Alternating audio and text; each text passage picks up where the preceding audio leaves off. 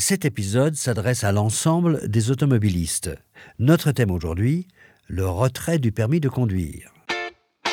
Vous aussi, vous vous êtes déjà fait flasher ou jetez-vous parfois un œil sur votre smartphone en conduisant? Ce sont des infractions à la loi sur la circulation routière qui pourraient vous coûter votre permis de conduire. Regardons aujourd'hui quand exactement le permis peut être retiré et surtout pour combien de temps?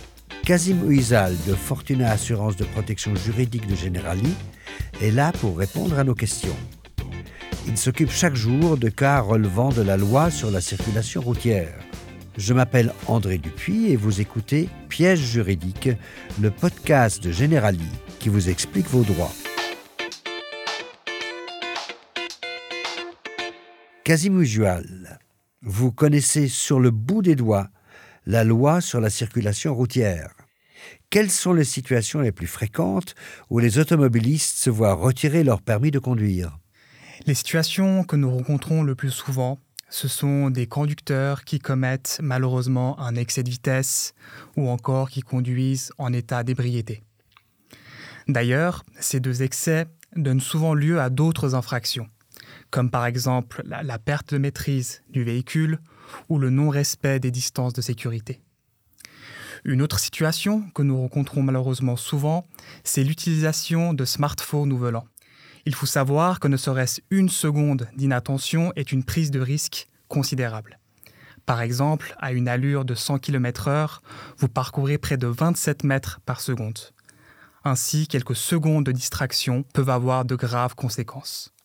J'ai lu récemment un article sur un automobiliste qui a dérapé sur l'autoroute alors qu'il pleuvait et qui a heurté une glissière de sécurité. Par chance, personne n'a été blessé. Or, alors que la vitesse de 120 km/h était autorisée, il ne roulait qu'à 100 km/h à cause de la pluie. Et malgré tout, il a dû payer une amende salée. La raison invoquée a été la perte de contrôle de la voiture. Alors, peut-on ici dire quelque chose pour sa défense? Car si, moi aussi, je dis ça bêtement, je conduis à 30 km/h et que j'en viens à déraper, on peut aussi avancer que j'ai perdu le contrôle de ma voiture. Alors, ce que beaucoup de conducteurs ne savent pas, c'est que les vitesses maximales indiquées ne sont valables que lorsque les conditions sont favorables. Les conditions à prendre en compte sont notamment les conditions de la route, les conditions de circulation et les conditions de visibilité. La loi sur la circulation routière exige que la vitesse soit toujours adaptée aux circonstances. Et cela signifie, des fois, qu'il faut conduire à une vitesse inférieure à la limitation indiquée. Oui, je vois. À propos de l'exemple précédent, le conducteur était donc totalement seul sur la route. Ne pourrait-on pas argumenter euh, en disant que dans la mesure où il n'y avait personne sur l'autoroute, il ne représentait absolument aucun danger pour autrui? Alors non, on ne peut pas tenir ce, ce raisonnement. La loi sur la circulation routière et les limitations de vitesse sont là, alors certes, pour protéger les autres usagers de la route, mais également pour protéger les conducteurs de leurs propres excès.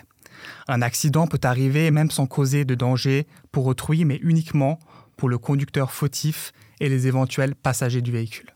Nous nous sommes interrogés au préalable sur les questions que l'on peut poser autour du retrait du permis de conduire. Et on en a trouvé pas mal. Hein. Par exemple, dois-je remettre mon permis de conduire immédiatement ou puis-je le retarder? Il y a deux scénarios possibles. Le premier, c'est que si la police vous arrête, elle a l'autorité pour vous retirer directement votre permis, par exemple en cas de conduite en état d'ébriété ou d'infraction grave aux règles de la circulation. Si votre permis ne vous a pas été retiré à l'occasion d'un contrôle de police, vous recevrez la décision de retrait par courrier postal. Ce courrier comporte en général un délai de trois mois, pendant lesquels le conducteur peut remettre son permis. À noter que vous avez la possibilité d'effectuer votre retraite permis durant une période dont vous n'en avez pas forcément besoin, par exemple pendant vos vacances. D'accord, je vois. Et, et, quelle est en fait la durée minimale en cas de retrait du permis de conduire? Il y a différents types de sanctions administratives. La sanction la plus légère, c'est l'avertissement. Vous conservez votre permis, vous pouvez continuer de conduire. Ensuite, il y a effectivement le retrait de permis, qu'on appelle également le retrait d'admonestation.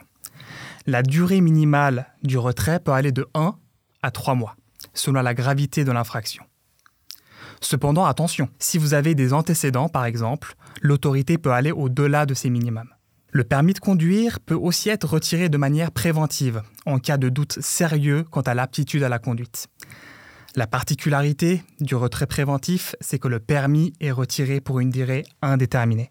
Enfin, dans des conditions très particulières, notamment en présence d'antécédents, le permis peut même être retiré de manière définitive. Et si mon permis doit m'être retiré, puis-je encore euh, conduire euh, un autre type de véhicule? Oui, vous pouvez tout à fait, par exemple, conduire un vélo à assistance électrique lent, soit un maximum de 25 km/h.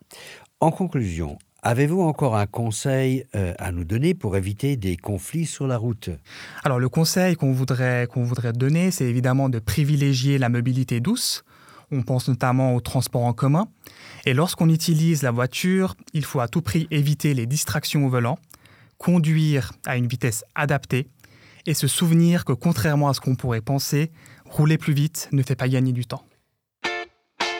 Si vous vous trouvez dans une situation où votre permis de conduire a été retiré, nous avons préparé un modèle gratuit de lettre à envoyer au service des automobiles.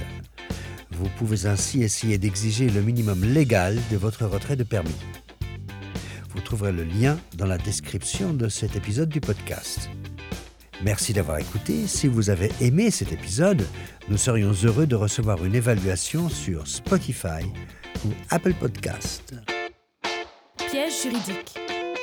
Vos questions sur le thème du droit. Un podcast de Généralité.